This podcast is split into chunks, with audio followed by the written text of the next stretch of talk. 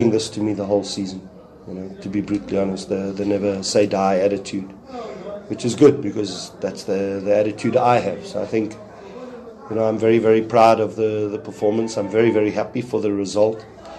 I think it's been the last ten games against Arrows. Maritzburg hasn't managed to win. So tonight, you know, that the whole city will, will celebrate, as will we as a as a team, you know, and uh, now, for us, I think we've reached the halfway mark because we've officially played fifteen games. Um, and to have accumulated twenty-one points, I think, you know, boys can be proud. Uh, the technical team can be proud and the club can be proud.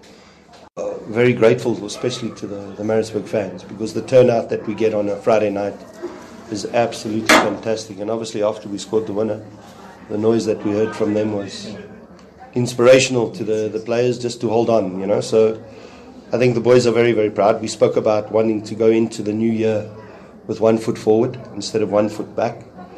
And it's a tough month, January. There's a lot of games that we've got to play. We've got a game in three days, four days' time against SuperSport, which is going to be extremely tough. So you wanted to make sure that you obviously collected these points at home. They, they, they're extremely important, extremely vital. Um...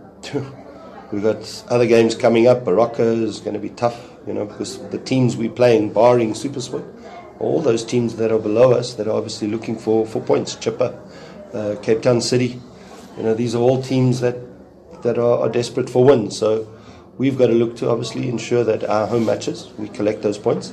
And when we go away, we go away with a lot of confidence and a lot of self-belief that we can also go there and obviously look to collect maximum points from those games.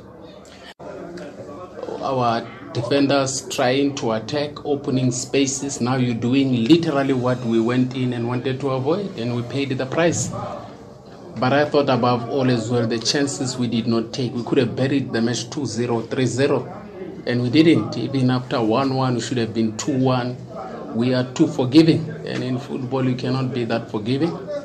And we regret the fact that we lost, and whether we deserve to lose, because of our mistakes, yes. But in terms of how the game unfolded, I honestly feel we, we were not supposed to have lost the match. The matches with P S L are very difficult. Nale is the same. Mm. And you can see Maritzburg kept pushing, pushing, pushing. And then they capitalized on the mistakes. We're not supposed to. But Mautoli one-on-one no keep. I'm sure get about two. What do you think? We had chances la.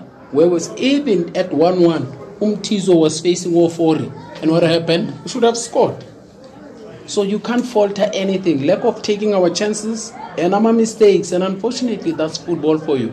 Mawenza ma mistakes, back punish. Maunga koru zodliwa.